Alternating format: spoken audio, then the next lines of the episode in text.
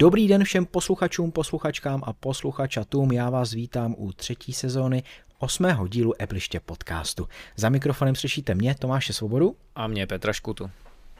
Ano, jsme tady ve dvojici.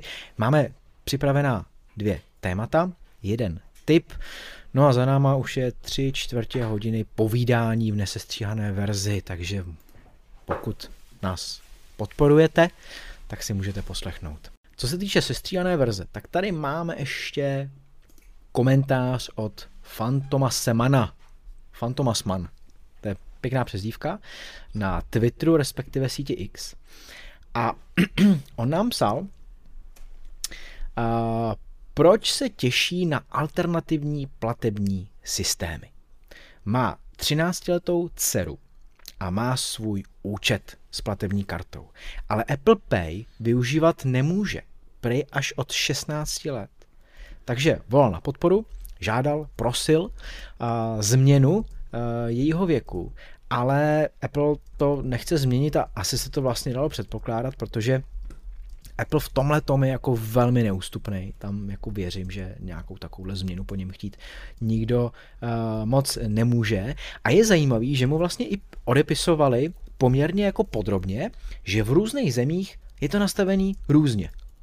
Jo, jestli na to Petře koukáš, tak je vlastně zajímavý, že někde je 14, někde 15, někde 16 let. Je ta hranice vlastně. To jsou ty zákony. Jsme sice EU, zákony. ale všude je to jiné. Jo. No. Takže u nás je to prostě těch 16 eh, let, uh, nebo je to tak, je to u nás 16 v Česku. 15, ne? ne, je to 15 let, tak 15. A na Slovensku je to 16, to je zajímavý, protože Fantomas Mann je ze Slovenska, takže tam je to 16, u nás je to 15. A já sám jsem teda eh, ještě tady to nezjišťoval, nevěděl, takže to nás asi taky čeká, pokud jako dětem pořídíme platební kartu a budeme chtít nějakým způsobem řešit účty, tak až od 15 let. Není to teda jako zbytečně jako vysoko, ta hranice, Petře? Těžko říct, jo. Máme na to nějaké ty zákony, ono se to samozřejmě dá obcházet různy, různými způsoby. Jako seš ve státě, kde lidi lobují za to, aby eh, do ústavy bylo zaneseno právo platit hotovostí, jo, takže hmm. to je asi to, ano. co ti k tomu řeknu. No, uh, Fantomas Mann to vyřešil jako poměrně jednoduše, založil dceři Google účet a tam jí rovnou dal, že je 23 let. Takže to je co zajímavý. A čeká teďka na to, až eh, přijde uh, Google Pay, jako alternativní platební metoda přímo do Apple, což by měla teoreticky, že my jsme se tady o tom bavili vlastně minule, že od iOS 17.4 tam budou ze strany Apple právě tady ty ústupky, který si vyžadonila na Apple Evropská unie, takže nebudou jenom alternativní obchody s aplikacemi, ale i alternativní třeba platební systémy a Google Pay by mělo jít používat i v iPhonech. Tak je to zajímavé řešení, vím, že i známí to takhle řeší s Google účtama, že hodně tam jako handlují s tím věkem, protože je to taky omezovaný. A je pravda, že to je takový jako trochu možná asi nedomyšlený. No. Já si myslím, že v dnešní době od 15 let mít eh, platební kartu je prostě možná i jako pozdě, že spousta rodičů to řeší dřív u těch dětí. Je to tak, ale tak můžeme to řešit bitcoinem nebo Revolut. No já nevím, kde, jak má Revolut pravidla nastavené. Tyjo. No vidíš to, tam je taky možná určitě nějaká hranice. Takže je to všechno omezovaný. No dobře, tak to byly komentáře uh, v rámci, uh, v rámci reakcí. Jinak, uh, co se týče recenzí, napište nám nějakou pěknou recenzi. Další dobu žádná nebyla, ať už v Apple podcastech, anebo na Spotify to nejde. Tam, tam dodávat jenom ty hvězdičky text, text tam přidávat nejde, ale v Apple podcastech se těšíme. Já to pravidelně sleduju a, a, a, a jako modlím se, ať tam přibude nějaká pětihvězdičková, ne, ne nějaká jiná. Tak. No a předtím, než se vrhneme na ta témata, tak uh, si musíme říct, kdo jsou ti naši podporovatelé, co naší podporou získáte a jak nás podpořit můžete. Posloucháte rádi Epliště podcast a chcete nás podpořit? V Apple Podcast dejte odebírat nebo se přidejte na Patreon. Podporovatele dostanou jako odměnu nesestříhaný a necenzurovaný podcast s bonusy navíc. Patroni. Aleš Slabý, Kamil Procházka, Luděk, Miroslav Netolický, Ondřej Rajnet, Petr Rimeš, Robert Martinka, Vláďa Štíbr, Stíra Dobrovský, Erik Bača, Jaroslav Hubička, Jaroslav Trtílek, Josef Bláha, Karel Hříbal, Ladislav Srb, Lukáš Strnat, Lukáš Toman, Lukáš Gregor, Michael, Mike Ronik, Maroš, Martin Holub, Martin Jelínek, Martin Krkavec, Michal Stehlík, Pavel Vavřínek, Petr Řezníček, Roman Tomas Sedlar, Tera, Tom Kocian, Tomáš Kočí, Vlastislav Došek, Zdeněk Vízek, Čuris, Šimon, Jakub Král, Marcel, Marian Vorel, Ondřej Matoušek. Děkujeme.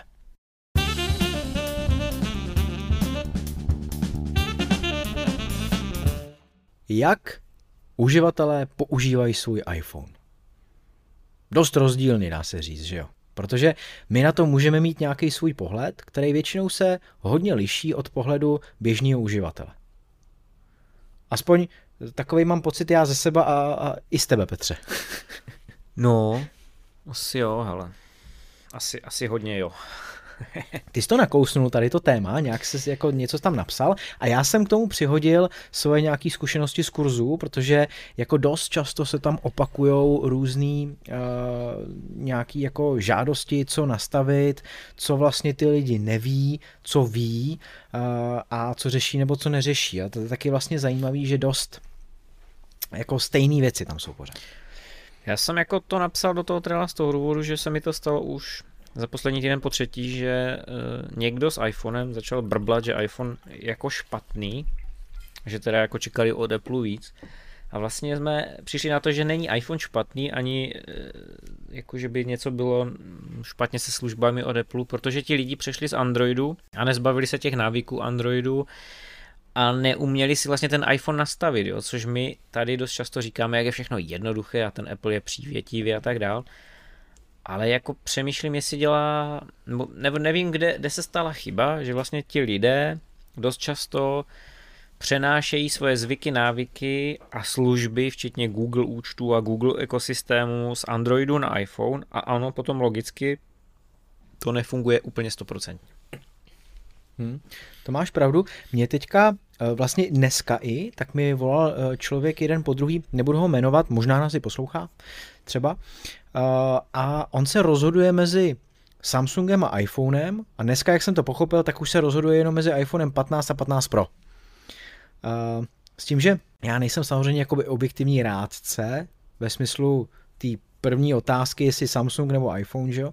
Takže já akorát jsem mu vyjmenoval výhody toho Apple ekosystému a toho, proč koupit ten iPhone a proč ten Samsung nekoupit. A teďka vlastně dneska, co jsme se bavili, tak eh, mi říká, já bych radši tu patnáctku a chtěl bych od vás slyšet, že to je jako dobře. No, ale tak jako říkej to člověku, který ho neznáš. Já jsem se ho nejdřív ptal na pár věcí a pak mi stejně vyšlo, že lepší bude, když on si pořídí 15 Pro, protože on ten telefon chce používat dlouho. On říká, já to nemám, abych to měl rok, dva a pak ho nahradil, ale abych ho měl třeba pět let i delší dobu. A on říkám, no tak jestli pět let, tak rozhodně bude lepší ta vyšší investice do 15 Pro, protože to je telefon, který vydrží díl, i co se týče nějakých, uh, nějakého focení, tak to jsem mu vysvětlil proč a dalších věcí a že ten cenový rozdíl už nemusí být zas tak vlastně markantní, když si to srovná. Tak eh, loučili jsme se s tím, že se mu vlastně moc neporadilo, protože on byl rozhodlý pro tu 15 a teďka mu to začalo vrtat zase víc hlavou, že teda 15 Pro. Hmm. To je dobře, a... že jsi mu takhle jako radil, protože kdyby si nastudoval, že Samsung má dneska 7 let podporu u Samsungu Ultra, tak to by mu zamotalo hodně hlavičkou.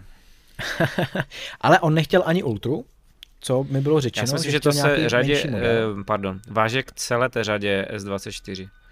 Jo, asi, asi jo, no. Ale chtěl ten, ten nižší model, tam zas nevím, jak je to s tím, že vydrží ten hardware jako třeba 5-6 let v nějaký slušný kondici, toho jsem přiznám, že nevím. A u toho Apple si myslím, že tam je ta jistota, že těch 6-7 let jako to vlastně vydrží i po té softwarové stránce, že i po těch 6-7 letech to bude fungovat jako poměrně rychle si myslím. Takže Eh, jako stejně jsem mu řekl, že prostě, že jsem u Apple asi 15 let a že jako Samsung mu doporučovat vlastně nemůžu. Spíš jsem ho ještě tak jako trochu pohánil, no ale tak jako hele, to bych neměl. Co tebe čekat, že? Objektivy to určitě ne. čekat. No, mě třeba jakoby naštvalo, protože já jsem zvyklý na Face ID, že to funguje do fakt desetiny sekundy, že jo? Švihnu prstem, odemknu telefon, hmm. ani neřeším, jestli mě to ověřuje no, obličej nebo ne, protože je to automaticky. Jsou situace, kdy třeba vylezeš z koupelny a ono moc nefunguje. No dobře, ale po většinu času funguje a u toho Samsungu, když to děláš, tak fakt musíš přímo na A to mě nejvíc štve, že máš telefon položený sekund. a prostě Face ID nefunguje. Musíš se nad něho nahnout, aby tě viděl aspoň do nějakého úhlu a teprve potom se odemkne, nahnout, což no. s Touch ID no, no. nebylo potřeba řešit tady tyhle věci. Ale můžeš to i trochu jako křivě dávat a tohleto. Hele, mě to jakože nevadí, už jsem se nějak to zvyknul, ale říkám u toho Samsungu mě to zarazilo, že prostě fakt čekáš třeba tři sekundy, než se něco stane, jo, což jako a, a vlastně vždycky. Takže to mi přišlo dost jako nepohodlný. No, každopádně, proč teda vůbec tady to téma máme a pojďme na ty konkrétní nějaký příklady. Jo. Ty jsi říkal, že hodně teda mm. uh, lidi, lidi používají vlastně Google aplikace je to tak. v iPhoneu, i když by nemuseli, protože Apple na to má nějaký vlastní řešení, který většinou je samozřejmě pohodlnější a provázanější ze vším. Tak kromě těch Google uh, aplikací, tak co je takový jako nejčastější z tvojí strany? Co tam no to, ono to všechno souvisí vlastně. s, s tímhle právě, jako že oni přejdou, třeba se střenice, jo, má teďka iPhone 12, a, protože nechtěla nic nového a má omezený budget a prostě ne každý si chce kupovat telefon za 30 tisíc jako my tady blázni. A přecházela z Androidu a teda vytvořila si Apple ID, protože to musíš mít, že jo, ale má to na Gmail, ale všechno ostatní má přes Google, jo, takže Google fotky, Google kalendář, Google kontakty a ono jako uh, fungovat to funguje, ale ne úplně dobře, protože když si třeba posíláme vizitky, tak tam jsou jako nějaké divné kiksy se tam dějou, uh, když já potřebuju poslat jí něco do kalendáře nebo ona mě, že třeba teďka bude mít svatbu, tak mně to přijde jako iCall, jo, že si to musím vykliknout, že mi se mi to ani jako nevyskočí, protože já mám iCloud kalendář, ona má Google kalendář. Kdybychom měli Google Google, tak mi to tam vyskočí jako notifikace, kdybychom měli iCloud iCloud, tak to vyskočí jako notifikace, ale tím, že si to posíláme mezi dvěma světy, tak vlastně mi to přijde jako pozvánka e-mailová. Neříkám, že to je nezastavitelný problém, ale právě potom v těch lidech to budí dojem toho, že vlastně to jako nefunguje tak, jak by mělo. Jo. A nejčastější boj, který bych zmínil, je ne to, že mají na Gmail, Gmail apku, protože nemají, nebo neznají ani jako možnost možná nastavit v mailu jako Google Mail, jo, nebo Gmail, ale to, že prostě nadávají, že ten telefon je strašně hloupý, že jim tam furt vyskakují nějaké warningy, jako upozornění, že něco nefunguje, no protože všichni mají ten základní iCloud a tam dneska, když uděláš zálohu telefonu, tak už tam prostě nenacpeš ani žádnou fotku, nic, protože prostě většinou to zežere kompletně těch 5 GB, co je free a pak jsi jako namidnený jak blesk. A potom se mě všichni ptají, proč teda jako ten Apple je jako jenom pro bohaté lidi, že musí furt jako platit něco, jo? protože mají pocit, a já jsem si to nikdy nevšiml, protože já mám Apple One a tím pádem to na mě nikdy nevyskakuje. Ale u té sestřenice jsem to viděl na vlastní oči, že ona zapla aplikaci hudba a vyskočila tam na ní, že si má zaplatit Apple Music. Hmm. Jo, a to já si nespomínám, že by to tak kdysi bylo, jo? že by ten Apple tak tlačil ty lidi do těch placených služeb. Nebo bylo to tam tak? Já, já fakt si to nespomínám a tím, že mám Apple One, tak já to nevidím, tyhle věci. Hmm, to je pravda, to já taky nevidím. Asi to jako je logický, že Apple chce po těch eh, lidech, aby to zaplatil, aby využívali ten plný potenciál. Samozřejmě pro ně je dobře, že to jsou to další peníze pro ně. A je pravda, že taky tohle neznám, protože v momentě, kdy přišlo Apple Music, tak já jsem to začal předplácet. Hmm. To samý vlastně iCloud, tak těch 5 giga to prostě hned nad tím, takže to už taky platím jako strašně let a vůbec jako si tady to neuvědomuju. Ale vlastně je zajímavý, že lidi, co mi chodí na kurzy, tak ve většině případech, třeba 95% lidí, si platí iCloud Plus, to znamená má tu placenou variantu. Takže ale musíme říct, že to je pražská bublina, že jo? Možný to je, možný to je, jo. Ale vlastně počítají už s tím, že budou platit. Já vždycky si z toho jako dám stranu, říkám, no a teďka budete platit vlastně do konce života. Pokud do toho Apple nepřejdete pryč, tak každý měsíc budete platit. A všichni tak nějak vlastně řeknou, jo, my prostě víme, jako jo, počítáme s tím, problém s tím jako vnitřně žádný nemáme. Takže takhle to zvládají. Jako těch 5 GB, ale taky už jsem viděl několikrát, hlavně u lidí, kteří to opravdu moc nepoužívají, přejdou na iPhone. iPhone mají jako jediný Apple zařízení a mají v telefonu 20 fotek.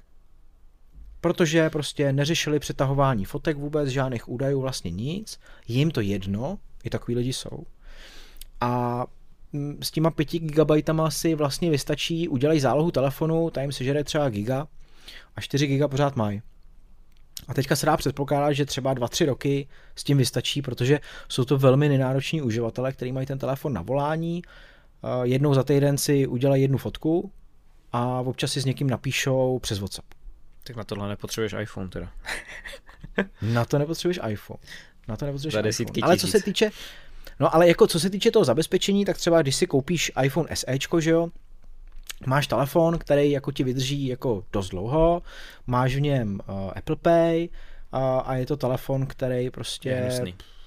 Starý. je ošklivý, ale nějakým způsobem ctí nějaký tvoje soukromí, což taky dost lidí jako řeší. Což mi přijde jako úplná hovadina vůbec, dneska. tyjo. To, to, zase, to zase nějaká tvoje bublina, tyjo.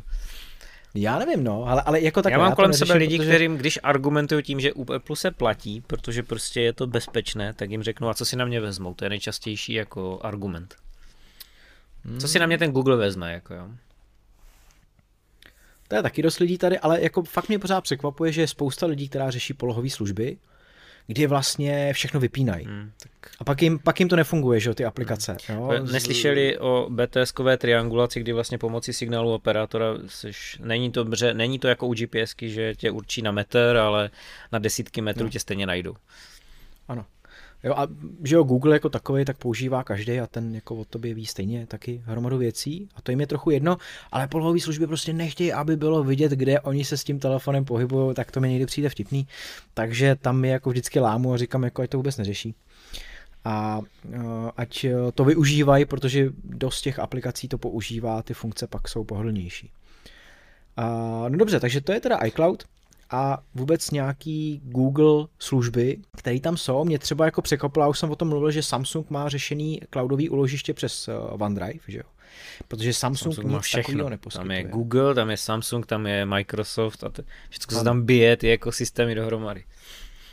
Takže to je takový trochu nešikovný, že ty si musíš zakládat jako hromadu účtů, u Apple ti stačí Apple ID, že jo, a jenom popotvrzovat ostatní služby. Jako jo, zaplatit, no. ale zase jo, příklad té sestřenice. Má fotky na Google fotkách, má dokumenty na Google disku, kalendář na Google kalendáři, eh, kontakty na Google kontaktech a do toho vlastně si musela založit Apple ID, protože tě Apple tě bez Apple ID nepustí vůbec do, do toho telefonu, že jo? Je to jako kdyby součást toho Hmm. jeho ekosystému, ale ona to nechce přetahovat, protože prostě to neudělala tak, jak se to má dělat, protože jí to nikdo neřekl, že prostě se má spustit ta aplikace přenos z iOS na, eh, teda z Androidu na iOS, která mimochodem nefunguje ještě vždycky stoprocentně. Takže ta data má v tom ekosystému a teď jako jí přijde, jako tomu novému uživateli, že vlastně teď někdo po ní nutí jako Apple ekosystém, ale přitom ona je spokojená s těma Google věcma a nechce to jako od tama přetahovat k tomu Apple.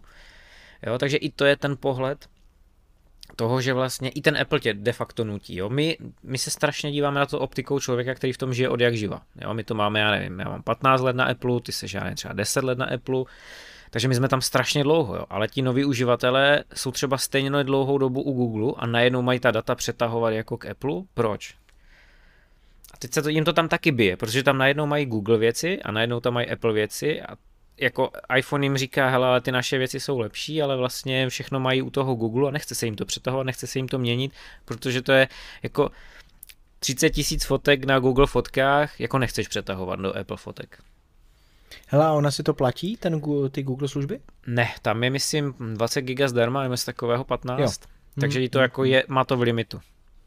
Hmm. Tak to chápu, pak ještě vlastně tady ta psychologická hranice, kdy vlastně ona by musela to přetáhnout na iCloud, ale musela by to platit, že 5 GB jí zákonitě stačit prostě nebude. Takže jako chápu, že tady to asi je takový to... Hele, každý to bere trochu jinak. A chápu, že jako pořád je dost velký procento lidí, který radši než by platili každý měsíc nějakou malou částku, třeba těch 25 korun, že jo, za 50 giga, což jako většině běžnějších uživatelů vlastně po- pořád dostačuje. pořád, to není moc taky, když se těch 50 giga dneska. No, to není, no, ale jo, než aby platili nízkou částku, tak radši prostě budou fungovat tady v tom režimu, kdy to nebude úplně pohodlný, ale prostě nějak jako ušetří, no. Hlavně, ale víš co, um, já ti rozumím, ale pokud ten člověk za těch 10 let na tom Androidu, nebo kolik to bylo, nemusel nikdy platit, protože ten Google byl dostatečně robustní i v tom zdarma ekosystému a najednou přijde na iPhone a první věc, co ho přivítá, je jenom, že mu vyskakují okna, že má, na všechno, jako, že má všechno platit. Já vlastně nevím, jestli to je jako do, dobrý první zážitek. Jo, udělají zálohu telefonu, je, došlo vám místo, pojďte si zaplatit iCloud Plus. Zapne aplikaci hudba, chce si pustit písničku, je, tady Apple Music, super placená služba. Proč, jako jo?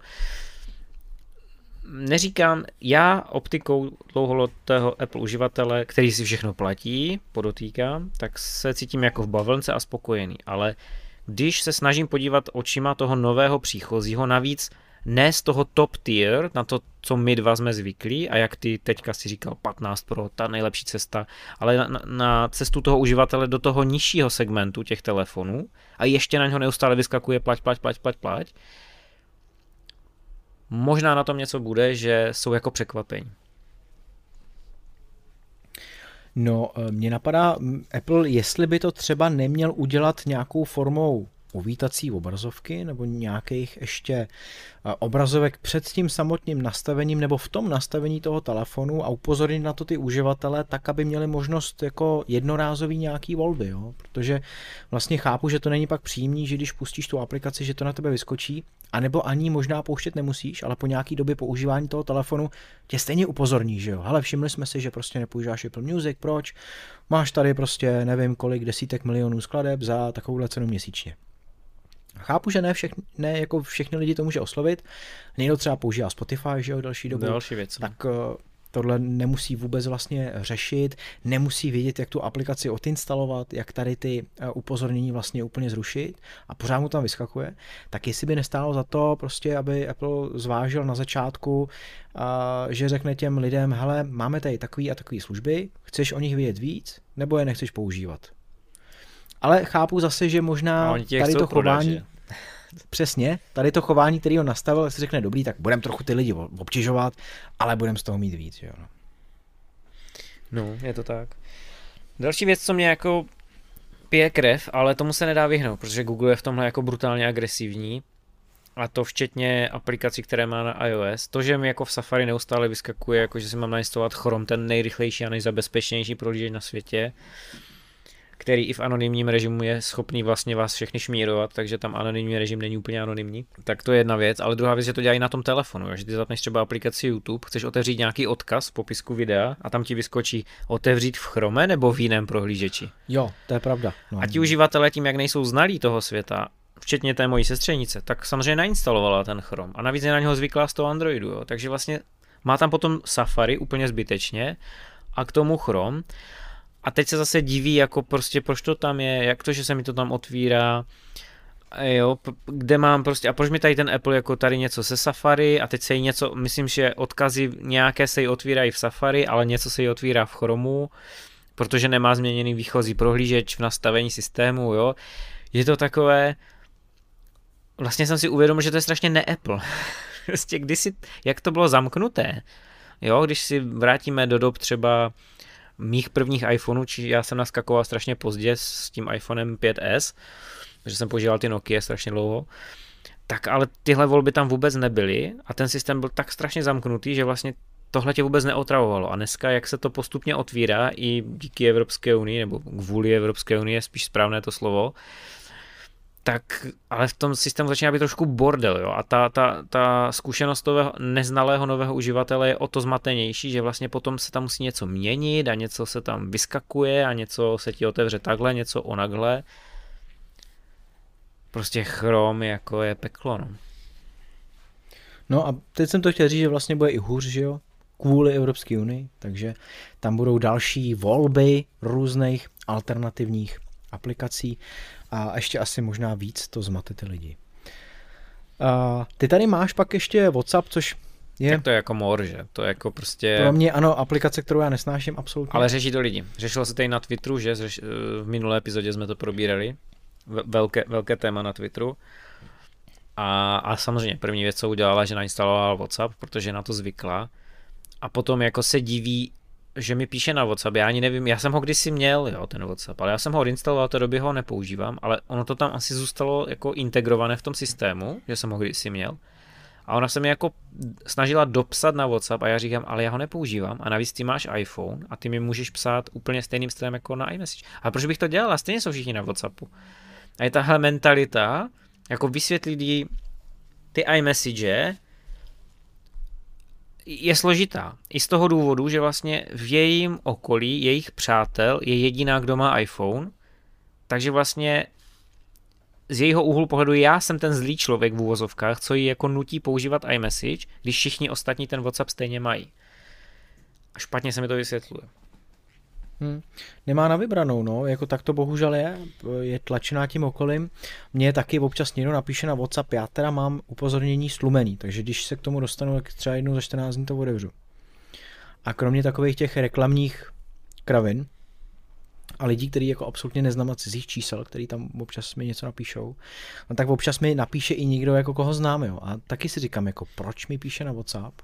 Uh, je to, jsou to dost lidí, kteří nemají iPhone, který mají prostě Samsung, nějaký Android a podobně, ale dost je to přesně i lidi, kteří mají normálně iPhone a nepoužívají uh, iMessage, asi i z toho důvodu, protože jsou zvyklí, že prostě v okolí mají dost lidí, kteří iPhony nemají a píšou si s nima přes Facebook Messenger anebo přes ten WhatsApp.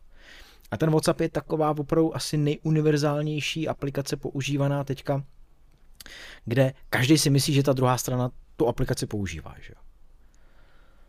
A mně se prostě nelíbí. Mně se já, já ji nemám v telefonu a kdo mi tam píše, tak ať mi píše, ale nedopíše se nikam. Takže. Jo. Jo. Eh, směle to zkoušejte, ti, co máte na mě číslo, ale nenapíšete se mi nikam. A takhle já jsem je naučil, jako, že pokud něco chcou, tak mi musí fakt napsat na iMessage, ale většinou ti, co jako reálně něco chcou, tak stejně volají a to je podle mě nejlepší způsob, když jako doopravdy něco chceš. Určitě, tak oni ti nějak uženou potom, že když jako chtějí tu eh, odpověď z tvý strany, tak uh, asi nevadí, že ti napíšou na WhatsApp a, ty jim neodpovíš. No, takže to jsou jako dost jako určitý nějaký problémy. Co ještě teda tam uh, zmínit z tvojí strany? Poslední věc, co si uvědomuji čím dál tím víc, je, že třeba druhá sestřenice, která odcházela z iPhoneu na Android, což jsem tu taky zmiňoval, ale už delší dobu zpátky, vlastně na Samsung, která vlastně měla Android, pak přešla na iPhone a pak se vrátila na Android, protože to používala mimochodem úplně stejně jako tady tahle sestřenka stejné pro, podobné problémy a říká, že vlastně ten Apple je úplně o ničem, že to jako rovnou mohla zůstat na Androidu. A já jim jako v tom nebráním, protože aspoň nemusím dělat jako support, jo, protože já vždycky řeknu, jo, s Androidem já neumím, tak to se mě na nic neptejte. A tím to jako odpálku.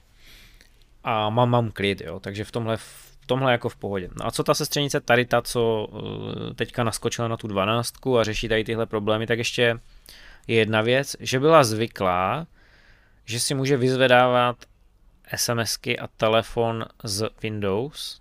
A s iPhonem to nejde. Já jsem jí tvrdil, že to jde, protože tam je ta Phone Link aplikace, ale já si myslím, že ona jako funguje jenom když má dobrou náladu a když je galaxie a hvězdy srovnané v určitém pořadí, protože jsem si to jako chtěl vyzkoušet sám doma, nainstaloval jsem si do iPhoneu to aplikaci propojení z Windows, eh, na jedenáctkách jsem si to chtěl aktivovat a zjistil jsem, že mě to nejde ani spárovat, protože prostě taky, jo, nejsou hvězdy seřazeny, ve správném pořadí a tak dál. Přitom vím, že kolega třeba, co má služební notebook eh, Windowsový a služebního Androida, tak prostě kliknul, spároval a od té doby všechno to, co my děláme v Apple ekosystému, tady přes iMessage, jo, zprávy na macOS, volání přes FaceTime nebo předávání hovoru z telefonu do Maca nebo SMSek, tak tomu tam funguje, ale protože má Android Windows, tam povolil jednu věc a schválil nějaká práva a od té doby mu to všechno jede tak ten iPhone Windows nevím, kde je problém. V momentě, kdy vyjde nějaká aktualizace iOS, tak se to vždycky rozbije. Jo? Tudíž přemýšlím, jaký, jestli vlastně, takhle, já bych rád, kdyby měl víc lidí iPhone, protože sobecky víc lidí z iMessage a víc lidí ve ekosystému se mi líp funguje.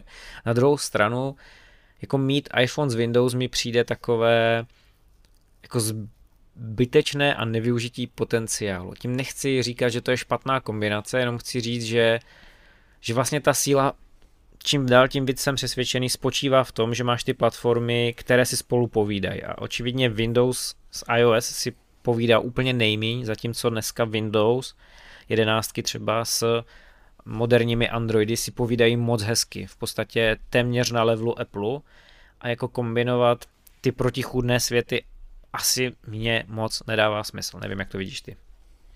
Hmm.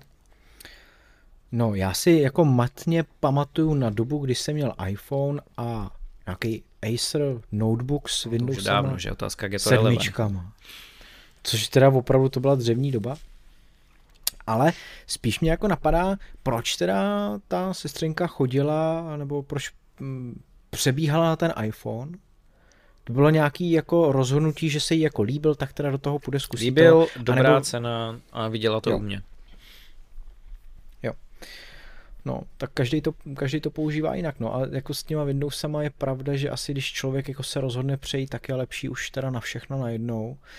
A je pravda, že hodně lidí, co chodí ke mně na kurzy, tak má i Mac, nebo ten iPad, nebo i mají ty Apple Watchky, ty hodinky. Málo kdo, kdo tam je, tak má jenom iPhone teda. Jo, když už mají jenom iPhone, tak jsou to třeba jako velmi základní uživatelé, který ani ten počítač nepoužívají. Nebo velmi zřídka. Ale když už používají víc zařízení, tak eh, naprostá většina jako vlastně všechno o teplu. Takže ani tady to jako často neřešíme, že by uh, měl ten člověk iPhone a ostatní zařízení prostě mu tam nějak nešly, nebo něco prostě měl nějaký problém s Windowsama. A když už jo, tak říkám, tak si pořiďte Mac prostě. Je to. Jako jo. Tak povídej teď ty. No. no, já jsem si tady vypsal pár nějakých bodů, co se vlastně nejvíc na těch kurzech řeší a co vlastně se omílá neustále dokola. A taková úplně nejčastější věc je, jak nastavit mail. Jo? A ty už to vlastně nakousnul v momentě, kdy to není velký poskytovatel typu uh, Google a Microsoftu a podobně a je to seznam centrum, což většina lidí tady prostě používá. Nebo hodně lidí I si myslí, že má mail na seznam. Chodí, nebo mladší ti asi nechodí vůbec na kurzy, předpokládám. Mladší tolik nechodí, ale i ty používají často třeba mail od seznamu, jo? že to, to jako to není no. úplně neobvyklý. To že ten seznam je takovej prostě zarytej tady docela bych řekl, i mezi tou mladší generací. A on jako není špatný, jo? Mezi no ne, ne, prostě. není, není. Má jako dobré no. služby. I třeba ty, mně se líbí, že na rozdíl od Apple a Google nespoplatňuje e-mail na vlastní doméně. Přesně. A máš ho vlastně neomezený takže ta schránka jako se ti nikdy nevyčerpá. Je to docela dobrý. No ale ta, automatick, ta automatická volba nastavení tam prostě není, takže ty musíš dát, že nastavuješ jiný, uh, jako jinýho poskytovatele, pak to všechno vyklikat. Seznam to má sice v obrázkovém návodu, ale, ten nikdo moc nechce to číst. musíš vyklikávat, není to jako Přesně. toho Outlooku nebo Gmailu, jenom dáš, přihlásíš heslo a seš tam, že jo. Musíš napsat eh, porty prostě přesně a šifrování, zaškrtnout, odškrtnout a různě. Takže je to trochu zdlouhavější nastavení, dost lidí právě pak jako s tím chce poradit. A je pravda, že spousta lidí to ani nemá nastavený a používá to tak, že jdou prostě do Safari, zadaj. Seznam.cz, tam se přihlásí do té schránky a tam se mi to otevře v tom prohlížeči a je to extrémně nepohodlný takhle používat. Tím spíš, když nepoužívají iCloud klíčenku, že jo, a neustále vypisují ty přihlašovací údaje. Abyste dostali do mailu, tak to trvá pět minut a pak s tím ani nemůžou pořádně pracovat. Takže to je takový jako hodně častý tohle. a nemají tam náhodou ještě takovou tu kravinu od seznamu, ten seznam pro, já se vám do App Store. Jo. No to jsem taky Aplikace často viděl, seznam. seznam prohlížeč. To má můj tata, já mu říkám, k čemu to máš? Teď ty máš jo, prostě mail seznam prohlížeč. No, no, no, no. Hele, ale jako to je spousta, hlavně těch starších lidí, u kterých jako je tam to rovnítko, že internet znamená seznam, že jo? A když prostě chtějí na internet, no tak si kliknou na, na tu ikonu seznamu, no. Takže uh, tak to prostě tady je. Uh, Spousta lidí využívá tak 5% možností toho telefonu. Jo. Ale to jsem se tady k tomu napsal, jestli to není úplně chyba Apple, ne. protože Apple k tomu přistupuje tak, že ty si koupíš ten telefon, návod žádný nedostaneš, nedostaneš ani vlastně nějaký odkaz na ten návod. On sice existuje, je to spíš taková příručka, velmi jako objemná, dlouhosáhlá, ale máš tam jenom pár typů. Tak myslíš, že to jako není chyba Apple? Není, že to já používám 6%. Jako... ne, jako ne, já si nedělám srandu, jako protože mm, iPhone pro mě není primární zařízení a každý rok tam přidávají nové a nové funkce, ale vlastně ty nové a nové funkce jsou mi jako většinou k prdu, jo. Že to jsou fakt jako věci, které mě vůbec nezajímají. Jako 90% funkcí se týká focení a natáčení videa a já nefotím a nenatáčím video. Prostě tak to je. Hmm. Jo, když ne, nefotíš a nenatáčíš video, což je ale ne, dnešní, nebo ne dnešní, to je posledních pět let fokus iPhoneu, tak vlastně nepoužíváš 90% funkcí toho telefonu. A tak to prostě je. Ale já si třeba říkám, proč tam aspoň nedá vyloženě nějaký fakt použitelný typy. Ti lidi to stejně uh, zapomenou. Možná zapomenou, Máš tam aplikaci ale typy, která ti zobrazuje pár typů vždycky No, ale to jsou takový, jakože... A je pravda, že to je hodně jednoduchý, že něco takového složitějšího tam nikdy jako není, jako třeba jak přidat podpis na PDF, což dost lidí chce vědět, nebo jakým způsobem jako jemně se pohybovat v textu, když si uděláš z mezerníku trackpad, že jo, dlouhým podržením. Tak to je jako, to jsou takový jako hodně užitečné funkce, když vždycky, když to ukazuju, tak ty lidi říkají, jo, to je super, tak to jsem prostě potřeboval a tohleto. Ale to ti Apple nikde neříká tak možná kdyby jako pár těch typů takhle opravdu těch užitečných tam zařadil a... A, a neměl bys což rád, ale potom nikdo by nechodil to je na pravda, kurzy. tak, tak ať to nedělá. a jak už jsem říkal, tak všichni mají ten iCloud většinou placený v té verzi iCloud Plus. A mají i nějaký povědomí o rodinném členství a Apple One. hodně, hodně vyspělí uživatelé. No, ale říkám povědomí, jo, jako většina z nich se to bojí zapnout. To je zajímavé, že vlastně ten osobní účet, co mají to iCloud Plus, tak to většinou jako mají, ale v rámci rodiny nejsou schopní to nějak dát dohromady, aby tam měli těch až šest členů, aby to platil jeden z nich a aby všichni z toho měli nějaký benefity a vlastně se jim to i zlevnilo dost. Takže tam jako většina lidí vždycky jako tápe a říká si, jo, to, to vlastně vím, že něco takového je možný, ale jak to funguje. A teďka jim to jako vysvětluju podrobně a vždycky pak jako mi je řečeno, tak my to doma probereme a jako uvidíme. Jo. Ale dost lidí to takhle vlastně nastavený vůbec nemá. Jak už jsem říkal, řeší ty polohové služby. To jsme probrali, no. To jsme probrali. A někdo se bojí Apple Pay, že tu kartu tam vůbec jako nemá zadanou, takže to pak vždycky vysvětluju, že daleko bezpečnější je mít tu kartu v tom telefonu, než ji nosit fyzicky někde v peněžence.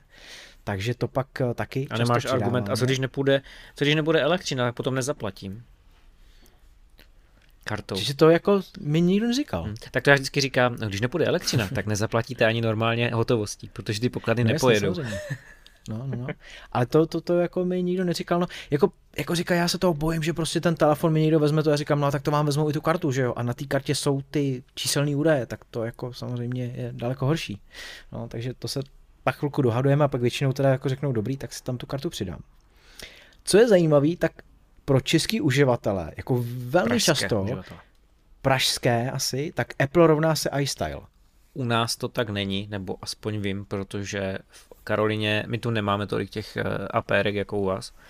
U nás je v Karolině iStores a v Avionu je iStyle a vím, že lidi říkají, že jdou do Apple a je fuk kam jdou, jestli jdou do Karolíny nebo to, protože prostě jdou tam, kde svítí to logo toho jabka. V Karolíně svítí iStores hmm. a mají tam logo jabka a v Avionu je to logo jabka a je tam iStyle, takže oni říkají, jdou do Apple. Ale jako neví, hmm. že vlastně to není Apple jako Apple, ale že to je nějaký přeprodejce. Ano.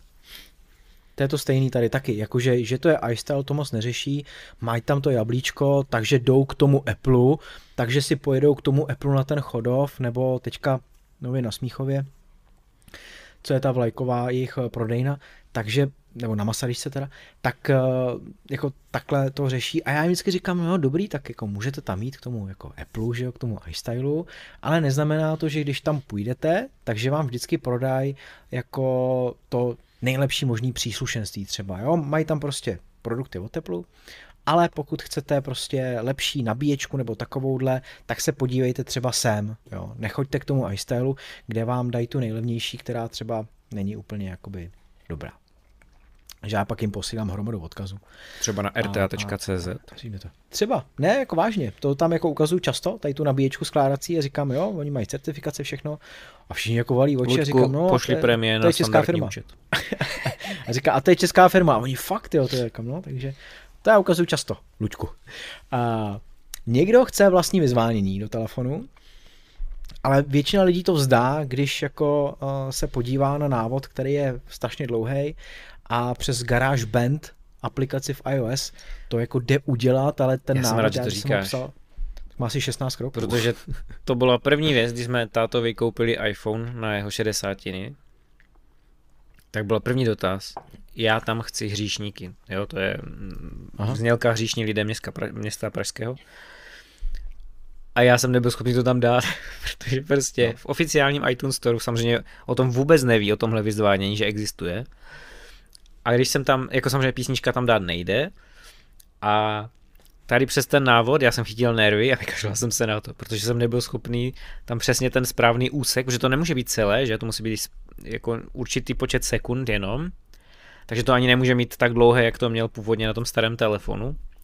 Takže jsme se na to vykašlali, ale tomu vadí dodnes teda taťkovi. A sestřence to taky vadí, ale ta to nějak jakože zkousla, že to tam prostě mít nebude, ale taťkovi to vadí dodnes, protože on byl jako zvyklý desítky let na tohle vyzvánění a najednou tam má nějaké, on říká krákorání od Apple.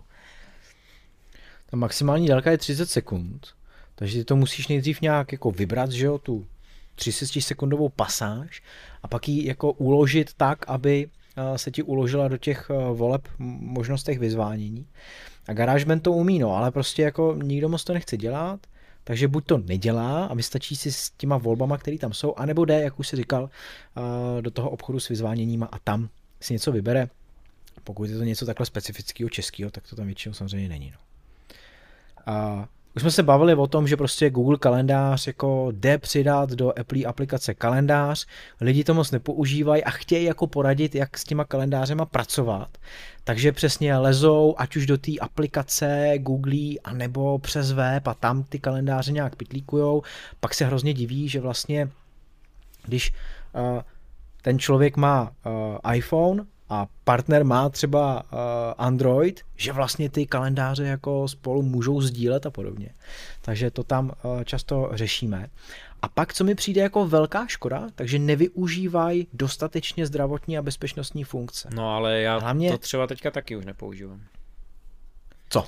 Ty zdravotní funkce. Jo? To byla, já hned jak jsi to začal mluvit o tady tomhle, tak jsem hmm. si říkal, musím tě upozornit, že vlastně to je hodně situační. Jo? Že za A Apple tě na to upozorní jenom jednou, že to tam je a pak už, pak už tě nikdy jako nebude tím otravovat, takže on sám Což na to moc neupozorňuje. Hmm. A od té doby, co jsem sundal Apple Watch, tak já, já jsem vlastně od té doby, co mě srazilo auto, čili od toho 5. ledna, já tam nemám jediný údaj, nový, mi tam nepřibyl a tak nějak jako v podstatě ta aplikace zdraví přestala dávat smysl bez těch Apple Watch. Hmm. To je pravda, že ty Apple Watchky tam uh, je nejvíc údajů, který do aplikace zdraví uh, jde naládovat. Já rozumím tomu, že se tam můžu třeba některé věci svakat ručně, ale proč bych to dělal?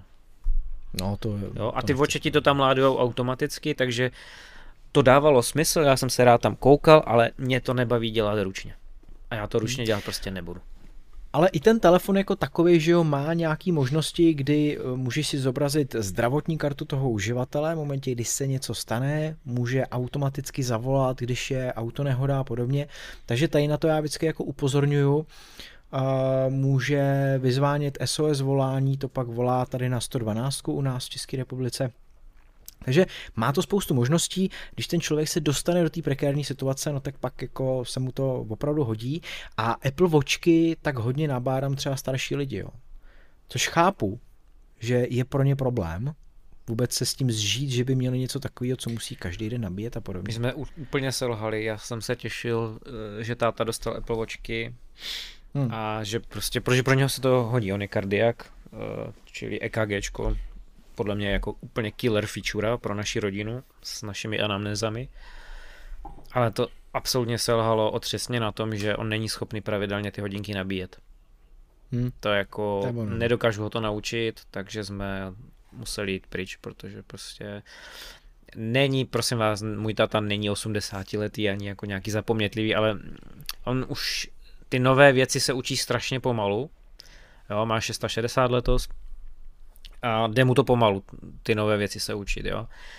A prostě ty hodinky musíš si to nabít, takhle si to nasadíš si to na ruku a on už to potom bude měřit všechno, jo, a nemusíš ani to cvičení, on už to bude jako starat o to, ale prostě ten návyk on nemá, jo, on tím, že ten iPhone používá tak sporadicky, tak mu to SEčko, teď se podržte všichni, vydrží klidně tři dny, takže on není, nemá, nemá ten grif v tom, že musí nabíjet pravidelně a prostě hmm. dost často se mu to vybíjelo, pak to bylo vybité, když to potřeboval, když chtěl platit v jak to zase nefungovalo, jo, a tak dál. Prostě furt je měl v nějakém režimu té nízké spotřeby, toto, tak prostě bylo to víc trápení než užitku, tak jsme to vzdali, se přiznám. Takže moje selhání tady přiznávám veřejně podcastu všem našim posluchačům. Ale pro podobný uživatele by dávalo smysl, aby měl Apple nějaký chytrý náramek, třeba něco, že jo? Něco takového, s delší výdrží, třeba s týdnem ale chápu, že pro ně je to taková nějak, takový nějaký asi okrajovější segment, do kterého jako proč by vlastně les. Škoda i těch bezpečnostních funkcí, co uh, i Apple tam průběžně přidává, jako je třeba ta ochrana odcizených zařízení, že jo. Uh, aplikaci najít používá docela dost lidí, což je docela dobrý. Hlídají si ty telefony, ona ta aplikace vlastně se sama snad uh, i zapne, nebo ta funkce jako taková je standardně zapnutá. Co vysvětluju pak, tak jsou třeba AirTagy, Hmm. Ještě k té nají. dost lidí nezná. Já jsem měl telefon no. s jedním poměrně známým člověkem z Twitteru, ale nebudu jmenovat, protože je to velmi vtipné. Ptal se mě, a najdu ten telefon, když už je vybitý a asi mi došly i data? velmi, velmi dobrý dotaz. No. No, když ten uh, telefon je vypnutý, tak ho najde, když je vybitý, tak uh, už nic neposílá, že To je jako... A když dojdou data, taky nic neposílá, teda mimochodem. Když dojdou data, tak si myslím, že jako zvládne posílat. Eh, Tam to závisí na té síti těch iPhoneů, že jo? Jestli ano, máš okolo tak. iPhony Apple zařízení, tak oni jsou schopni se domluvit, že já jsem tady někde, ale když ho no. ztratíš v lese, tak... No to je jasný, to je jasný. No a pak jako úplně věc, která je stoprocentní, protože uh, všichni, co jako většinou to řešíme, řešíme třeba ovládací centrum, kde je ta prostřední část uh, pro chytrou domácnost vyhrazená. Pokud ta chytrá domácnost je tam zapnutá, tak nikdo ji nepoužívá. Opravdu 100% účastníků těch kurzů tak nepoužívá chytrou domácnost. Nebo třeba mají doma pár nějakých chytrých žárovek a podobně, ale nechtějí to nastavovat. Vím, že ta chytrá domácnost, to je strašný gimmick, jo. Nezlob se na mě, já vím, že ty to máš pěkně nastavené, u tebe to všechno funguje, že tebe to baví, jo, a tak dál, ale já nemám pocit, že mi to reálně jako něco přidává k životu. Asi nemám dostatek, za A teda bydlím v nájmu, že jo, takže tady nemám hromadu bezpečnostních prvků, které bych mohl mít a vrtat tady nějaké alarmy a kde si co si, ale za B jako pořád jsem nenašel něco, čím by mě to přesvědčilo, ta chytrost té domácnosti, aby mi to jako zlepšila ten život. Pořád to jsou jako kravinky, jo, sice můžu vědět teplotu v pokoji, ale tak jako potřebuju to, ne.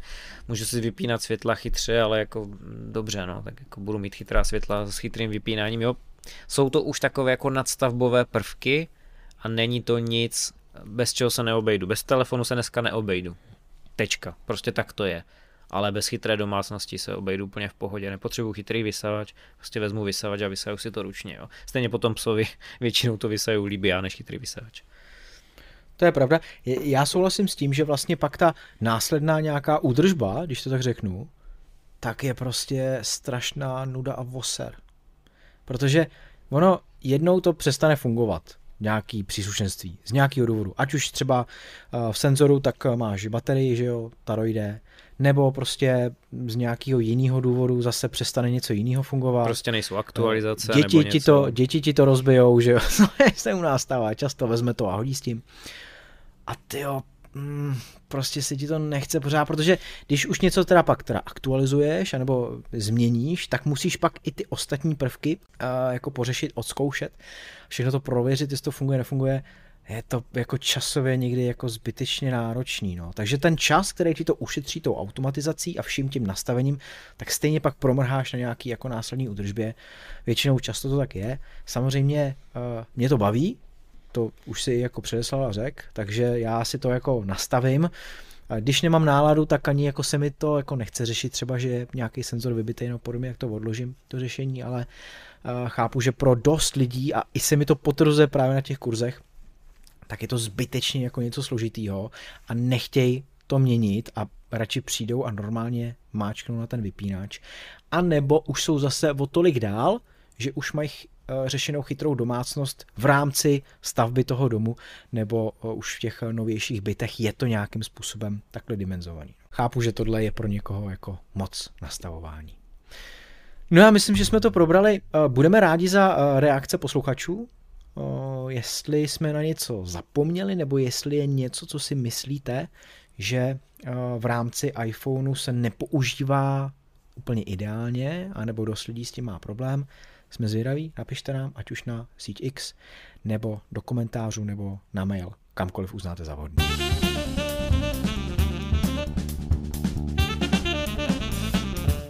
Tentokrát máme v typu opět Vision Pro, protože je to samozřejmě největší novinka Apple. No a dozvíte se, jak to zařízení vlastně restartovat. Když se něco nepovede, což i u Apple se stává, a zamrzne vám nějaká aplikace nebo celkově Vision Pro přestane reagovat, tak máte možnost samozřejmě ho restartovat. Můžete stisknout současně digitální korunku a horní tlačítko a po několika sekundách se objeví dialog pro vynucení ukončení aplikace, pokud jste v ní zrovna a ona nereaguje.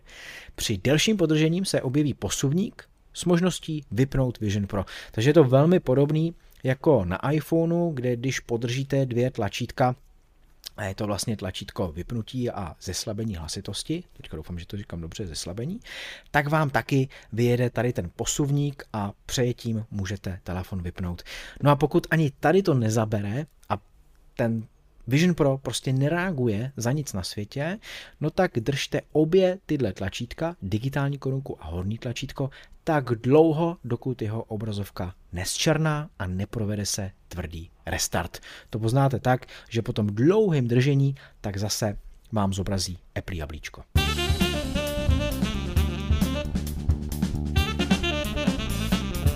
Březnová keynote blíží. Doufáme teda. Samozřejmě Apple ji oficiálně ještě neohlásil, ale v posledních letech vždycky přichází v březnu keynote, která přinese nějaké novinky. A pamatuješ si, Petře, na nějakou jarní keynote o teplu? Edu. Která tě... Edu. No, ale to už... Taková ta školní. Taková ta školní a tu já nevím, jestli tu máš... Jo, máš ji tady. Akorát to se jmenovalo Let's Take a Field Trip, aha, jo. Já, já to mám potom zafixované, že to bylo Edu a že se tam řešilo vzdělávání a iPad a tehdy jsem ještě byl v, zainteresovan ve vzdělávání jakožto učitel, takže ta, ta, ta, ta mě zaujala tehdy hodně, no. Ona to bývá taková ta vlastně nejméně sledovaná keynote z roku, že jo? protože máme tady VVDC, kde se představují nový operační systémy a vždycky v červnu, na začátku června, taky Apple ohlásí. A pak tady máme tu nejsledovanější podzimní, kdy Apple ohlašuje nový iPhony a Apple Watch. Pak taky občas i nějaká říjnová, listopadová, kde jsou nový počítače ale ta nebejvá úplně pravidelně a ta jarní si myslím, že je taková pravidelnější. Takže když se podíváme do historie, tak rok 2022 dostali jsme nový iPhone SE, Mac Studio, Studio Display. Petře, viď? Studio Display. No jo, teď se do něho koukám. no, rok 2021, Spring Loaded, 24-palcový iMac, AirTag a nový iPad Pro což možná ten AirTag byl takový jako zajímavý zařízení, vlastně úplně něco nového, tak eh, to bylo zajímavý. Rok 2019, It's Showtime, tak to bylo zaměřený na Apple Card, Apple TV Plus a Apple Arcade, takže hodně na služby a 2018, tak jak už si říkal, to byla ta edukativní Let's Take a Field Trip v Chicagu, zaměřená na vzdělávání a na iPad. No a i letos se dá očekávat, že bude zaměřená na iPad, Uvidíme, kdy v březnu přijde, my pak na konci ještě tak si jako budeme typovat, v jaký den asi by to mohlo přijít.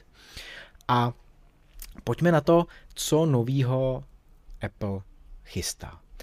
Nový iPad Air a nový iPad Pro. Já jsem koukal na ty iPady a my jsme se o tom bavili v té nesestříhané uh, verzi dnešního dílu, že je to vlastně skoro dva roky, co tyhle dva iPady nebyly aktualizované. Tak asi se to nezdá, ne, že už je to takhle dlouho. No, mně to přijde jako, že právě že zdá, no, ale na druhou stranu já furt nevím, co by se tam kromě čipu mělo aktualizovat.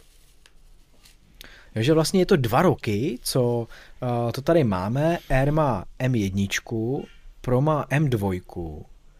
A jako člověk si říká, přesně, co ještě jako může od toho iPadu chtít, protože po stránce výkonu je to prostě našlapaný, to zařízení. A další záležitosti to má taky na takový úrovni, že si myslím, že ani ta konkurence, která už moc, ale bych řekl, že tablety neřeší, tak eh, jako ani nedohání. A je to dva roky starý zařízení. No, to je to, že ta konkurence, kromě Samsungu, světlá hmm. výjimka, musíme zase zmínit toho třídního nepřítele. Tak ale mně přijde, že už nikdo vůbec tablety neřeší, ale jako nikdo. Hmm. No tak Apple je řešit bude letos na jaře, a protože uh, čeká se, že Air bude poprvé ve dvou velikostech nabízený, 10,9 a 12,9 palců, takže přibyde i tady ta eh, větší velikost. Mně to přijde jako docela zajímavý, hlavně třeba na ty prezentace nebo třeba na ty kurzy, kde jako skoro 13 palců uh, iPad ergonomické Air strašně, může být zajímavé. To je jako placka jo. a špatně se drží, je, no. je to takové to je takové to wannabe, jakože nevíš, jestli chceš teda ten MacBook nebo nevíš. Jako, že chci ten MacBook nebo nechci, nebo chci teda iPad, nebo mm, jako, jako tablet je to už prostě obrovské, ale jako notebook je to ještě furt malé. No a teďka vlastně si říkám, tak iPad Air bude 12,9 palců a MacBook Air bude, on je 13,3, ne? 13,6 dokonce. A ta cena tam už jako taky bude jako hodně blízko, že? No, bude. No, může být. Bude možná i stejná, jo. Tím spíš, když třeba si řekneš, hele, tak MacBook Air mě stačí s M2, teďka možná bude nahrazený, takže nějaký třeba jako generace před, která pořád je dost výkonná, třináctka, a ta se dá teďka pořídit, co jsem koukal, za nějakých třeba 27 tisíc. No, paráda. Hmm. Takže s tím iPadem Air velkým, který třeba bude za 20, za 22, no. Pff, bez klávesnice, už. bez ničeho je potřeba říct. Ano. Bez Apple Pencil. Jsem jako velmi zvědavý, jak si to Apple odůvodní, protože tady to je taková spekulace, která je jako skoro jistá, že dvě velikosti iPadu Air budou. Kromě toho, tak ten Air by měl mít větší objektiv foťáku. Takže dá se předpokládat, že bude kvalitnější, ale já jsem si k tomu napsal, jako kdo potřebuje foťák v iPadu. Pořád. Škola. Pořád, no, jakože fotíš ala, skenuješ, natáčíš jo. videa ve škole, tam, tam to jede, jako tam se foťáky fotí furt. Jo, místo Meotaru to třeba máš, když promítáš, máš propojenou Apple TV, iPad, dáš si pod to nějaké papíry a vlastně tak, jak kdysi byl Meotar, který vlastně, že jo, ten, ty zdrojové folie, pak se to promítalo na plátno, tak dneska se takhle používá hmm. iPad, takže tam ve, ve školách to jede jako brutálně. Dobře, tak dejme tomu, že tohle ve školách a Japonci iPadem, že jo, taky často fotí, takže pro ně asi, pro ně asi dobrý. iPad Pro by měl no, počkej, být počkej, poprvé... Počkej, počkej. O? Máš tam ty základní iPady nebo nemáš? Nemáš. To znamená, e, z toho vyplývá, že E, že to bude stejná matice jak u MacBooku, že budou jako kdyby malý Air, velký Air, malé Pro, ano. velké Pro a základy se odříznou, nebo jak to má být? No základní iPady asi zůstanou jak jsou. Tam jako se jako nečeká. tolik let Spíš, bez změny. Podle mě se odřízne ta devátá generace iPadu, která vlastně pořád je prodávaná, ale je to ten starý design s Touch ID tlačítkem. Starý čip je potřeba říct. A starý čip a iPad desátý generace, a, tak ten zůstane. Tam si a myslím, že se starý, jako... Tyjo. No, já, že jo, já si taky myslím, že už byl uvedený docela... Já to vygooglím. Já se schválně podívám. Tak ty to vygooglím. A ten asi nepotřebuje úplně nějakou aktualizaci, nebo opravdu se o něm prostě tady jako nemluví. Uh, iPad Pro poprvé přijde s OLED displejem. Teďka je tam mini LED. Uh, docela dost uživatelů si dva roky, takže taky. Hmm. Hmm. A teda má starý čip ještě ke všemu, ale. No. Jo, máš tam A14.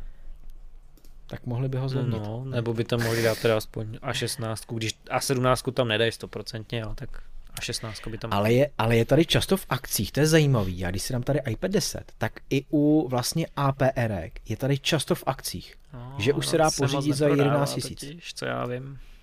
Takže spíš proto jo, ne že by hmm. ho nahrazovali, ale že prostě se moc neprodává. Neprodává se, no.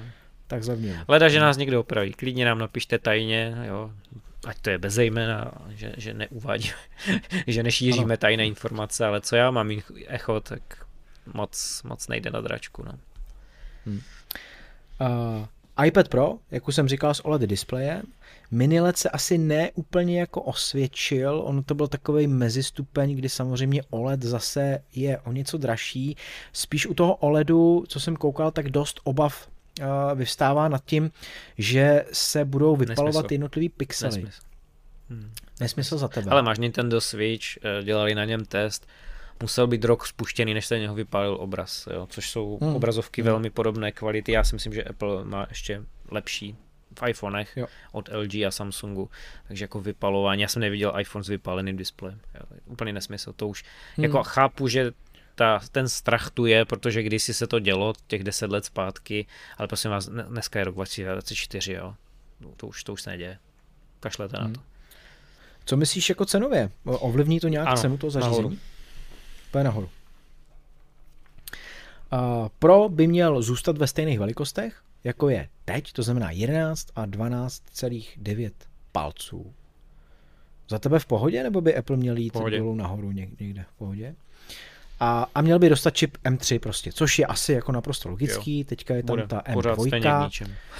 tak u Airu zase to je z M1 na M2, takže zase prostě nějaká jako uh, nějaký update, ale ta M1 asi vlastně stačí úplně všude, ne? No na iPadech ano, že? jo, jako, protože prostě dokud Apple bude mít arbitrární limity na aplikace, možnost využití ramky a tak dále, pokud prostě iPad bude mít iPadOS, tak eh, M1 stačí. Jo. Když jako, já jsem někde čet na nějaké úplně divokou spekulaci, když už tady spekulujeme v tomhle tématu, že to byl takový ten oblíbený bulvární kanál Max Tech, nebo nějak tak se jmenuje, YouTubeový, který tvrdil, že přijde macOS na iPady, teda myslím, on mluvil o pročkách, jo, takže nejsem si úplně jistý, že jestli tady se to týká Airu, tak dejme tomu tam OK, tak tam M1 bych nedával a klidně můžeme jako při, přihulit, dáme tam M2, M3, bez macOSu, to, to je fuk, jako ten iPadOS je strašně omezený systém na tady tyhle výkonnější čipy.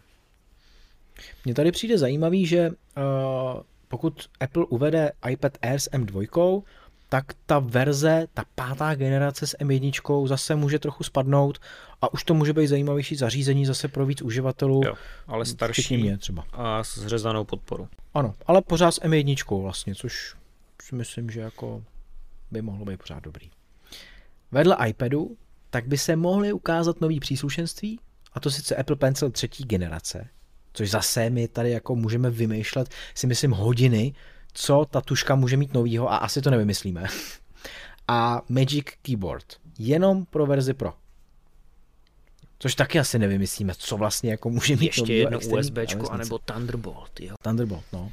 Jo, ale víš co, to je vždycky takový vylepšení, jako že teda, no dobrý, tak máme tady novou generaci a ta má jednu věc prostě lepší, jo. No, Apple salámová metoda. No, co může být zajímavější pro víc lidí, tak je nový MacBook Air. Protože asi i bude prodávanější. Máš nějaký jako odhady nebo čísla vyloženě, jestli se prodávají víc iPady nebo MacBooky Air? Já bych řekl, že MacBooky Air. MacBooky Air jdou na dračku, co já vím. Že jo. Takže to může být zajímavější pro víc uživatelů, ale myslím si, že ten, to zařízení jako takový moc zajímavý nebude. Protože zase se čeká aktualizace jak 13, tak 15 palcový verze a nově s M3 čipem. Takže to, co říkal asi Adam, to logicky. že 15 se neprodává, asi není pravda, když 15 podle tohohle by měla pokračovat. Podle mě je to úplná kravina, jako teď ta 15 je skvělý zařízení. No já jich vydám dokonce kolem sebe poměrně dost, jo. I ve firmě vím, No. že si někdo kupoval. Ale Adam tehdy tvrdil, že 15 se neprodává. Hm. No to si pamatuju. Nevím, kde to vzal. Třeba to byl nějaký jeden obchod, kde tam to prostě nešlo z nějakého důvodu, ale, ale myslím si, že ta 15 má smysl. S M3 zase to prostě bude o kus dál, ale jako nevyhrabal jsem nic dalšího, Hm. co by Jako- měli ty nový éry mít. Já vím stoprocentně, že pokud eh, půjdu do nějakého upgradeu, tak eh, 16 už kupovat nebudu. A ne, že by to byl špatný stroj. Jako reproduktory skvělé, provedení super, porty super, všecko, ale já ten stroj nevyužiju. A chtěl jsem ho jenom kvůli větší uhlopříčce, protože více pracovního prostoru. A dokud bude fungovat 15 R, tak potom můj další upgrade bude na 15 R. A teďka otázka. Myslíš si, že ty MacBooky Air pořád v základu budou mít 8 GB operační paměť? Myslím si, že bohužel ano, protože 14-palcový MacBook Pro má 8 GB RAM. No a to je vlastně další věc. MacBook Pro, tenhle ten, 13-palcový zvláštní, já bych ho už jako už neexistuje. dávno odstřihnul. Neexistuje. Ne, když se páš na Apple.com, tak už tam není. Už tam není. A možná, co si říkám, jestli třeba Apple nezvolí nějaký kompromis v tom, že to nebude 8, ale bude to třeba 10 nebo 12 Ne, GB operační nebude, paměti. protože když se podíváš na Apple, tak za A je tam jenom 14 palcový a za B ten nejlevnější 14 palcový, ten prapodivný, já mu říkám. Vlastně podědil všechno z té 13. Jo. Je osekaný na Mhm. portech, je eh, osekaný na výkonu, má jenom 8 GB RAM, je to prostě takový ten nedomrlý jedinec, který tam prostě je z nějakého důvodu, asi aby jako sloužil vstupní MacBook Pro, nebo jak to nazvat. Hmm, hmm. Takže to nechaj Ano. a z toho důvodu Ano. prostě 8 GB pro MacBooky Tak, Air tak. smysl dává, protože to nebudou chtít přeskakovat, že jo. A No hlavně oni mají ty nejlepší příplatky na těch pamětech RAM, že? A na SSD discích. no to je Kdy vlastně ty zaplatíš u Apple tolik, co v PC světě máš za dvojnásobek kapacity. Ano, ano. Když se, jako když se člověk podívá na ceny uh, těch uh, operačních pamětí, tak si myslím, že jako pokud žije jenom v té Apple bublině, tak ho to hodně překvapí. No, ale ještě tam dodám jednu věc, jo. že kdysi se to aspoň dalo, vždycky jsme si my v Apple ovečky říkali, no tak aspoň jsou to ty nejrychlejší paměti a ty nejrychlejší SSDčka. Ale dneska už ani tohle není pravda. To nejsou ty nejrychlejší paměti a ani ty nejrychlejší SSDčka. Takže dneska už je to čistě jako přispíváte do kapsy A- Apple. Co by ale mělo být top a to nejlepší, nejrychlejší, tak to je Mac Studio nebo Mac Pro. To se nečeká, že tady ty dva stroje bychom na jaře viděli v nějaké aktualizaci, protože co jsem čet, tak M3 Ultra, čip, který by právě měl jít do Mac Studia a Macu Pro, tak se ještě ani netestuje. A pravděpodobně to bude až později v tomhle roce, ne v příštím roce. Takže Ne-li tam vůbec. Apple možná, jestli vůbec, a možná Apple má nějaký problém, ale asi se nedá předpokládat, že by Mac Studio a Mac Pro jako vyšel v nějaké aktualizaci a neměl by M3 Ultra, že jo? Proč, když mají teďka M2 Hmm. Ultra? Jako, já jsem četl, a to už jsou takové hodně hardwareové věci, které naše posluchače asi nebudou extrémně bavit, jo, ale mm, ty M3 Maxe hodně žerou a hodně topí. A Apple prý narazil, ale je to prý, takže berte to všichni z rezervu. Apple prý narazil na to, že když spojíte dva M3 Maxe, aby vznikla ta M3 Ultra, tak to za A už žere jako fakt hodně a fakt hodně to topí. A jako Mac Studio už to nemusí být schopný uchladit. V Mac, eh, v Mac Pro bez problému, jo? ten je obrovský, máte tam hromadu prostoru pro ventilaci a tak dále. Jo? Ale co s tím Mac Studiem? Plus prostě ta sběrnice, která se tam používala doteď, už nemusí jako stačit na ty dva M3 Maxe zdrátované do, dohromady, takže se jako řeší, jak dál, jo, jestli to udělat jako formou dvou samostatných čipů a nelátat to jako jeden rádoby, protože oni to jsou, de facto to jsou dva samostatné čipy propojené sběrnicí, ale pro operační systém se tváří jako jeden. Jo, a teď jako Apple řeší údajně, zase z tohohle zdroje, tuším, že to byl Macworld, kde jestli teda jít cestou toho, že to budou úplně samostatné čipy, tak jak to když si měli Macy Pro, že byly normálně fakt fyzicky oddělené samostatné čipy na základní desce, a nebo jestli teda se pokusit to nějak obejít, případně udělat jako kdyby M3 Max na druhou, jako kdyby zlepšit ještě ten Maxový čip, ale nehnat to do, to, do té absurdity, na fyzikální limity, že vlastně vezmete dva maxové čipy a spojíte je do jednoho. Jo? Že tam možná Apple už zjistil, že zákony fyziky platí i pro ně. Hmm. Tak uvidíme, jak to bude dál. Každopádně Mac Mini by M3 čip měl dostat, takže tam zase je to asi uh, nějaká logická aktualizace. A pokud eh, Apple udrží cenu tady toho zařízení, tak to zase může být jako hodně zajímavý, podle mě to pořád smysl dává. Tím jsme probrali Macy a Macbooky. Ještě se říká, protože zase historie jako to zná a často Apple to takhle na jaře dělá, že by měl přijít iPhone v nový barevný variantě. A Zase, když si to schrneme, tak eh, loni tak jsme viděli žlutý iPhone 14 a 14 Plus. V roce 2022 tak přišel Apple s iPhonem 13 Pro a 13 Pro Max, který byl v takový zelený, on tomu říkal Alpine Green, barevná varianta. A 2021 jsme měli fialový iPhone 12 a 12 mini.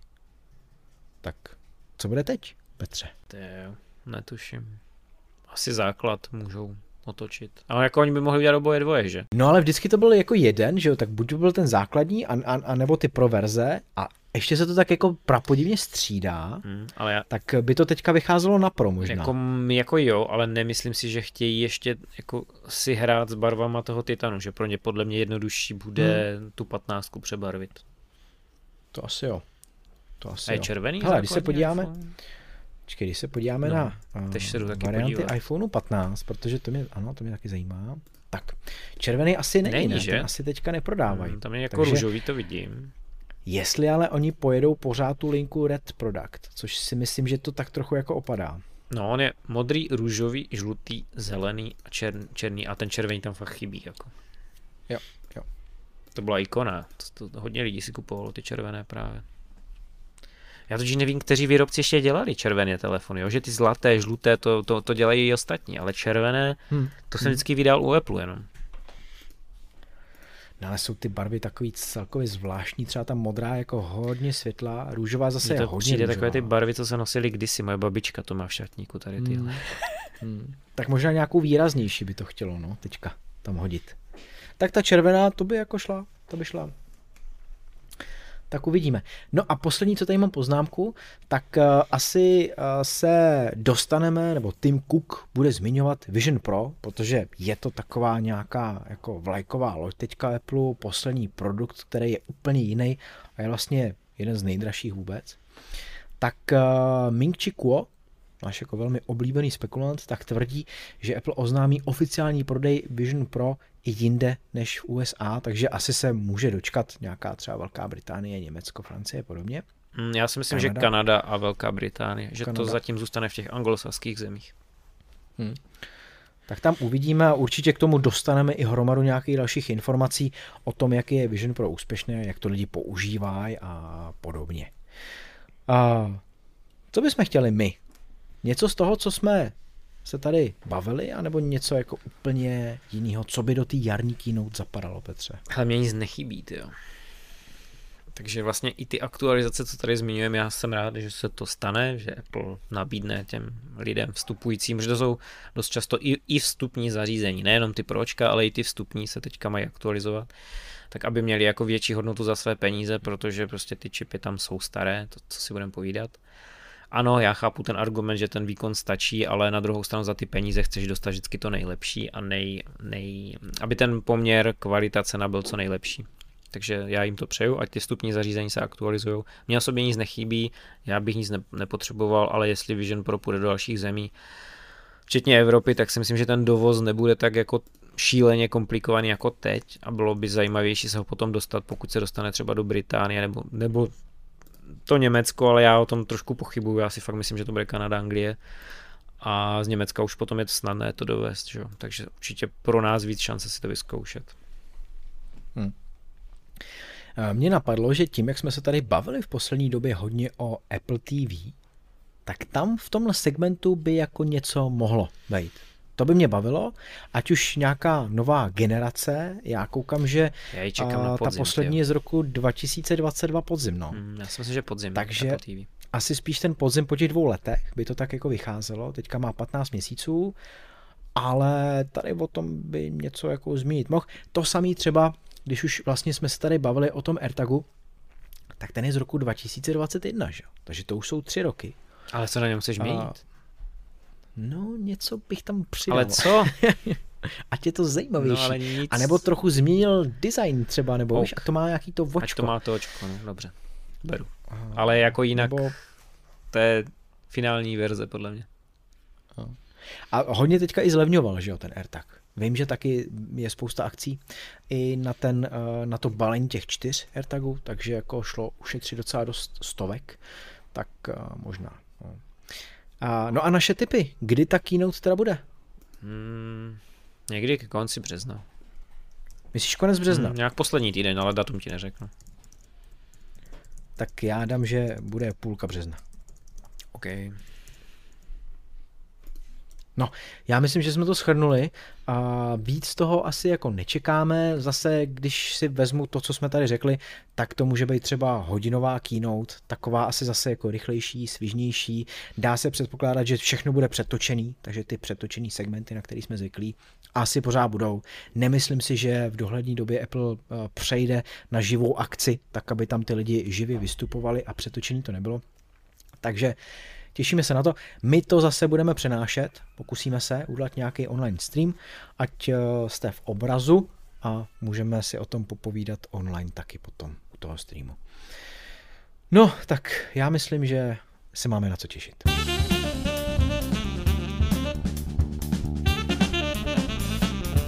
Děkujeme za to, že jste nás doposlouchali až sem. Vážíme si toho.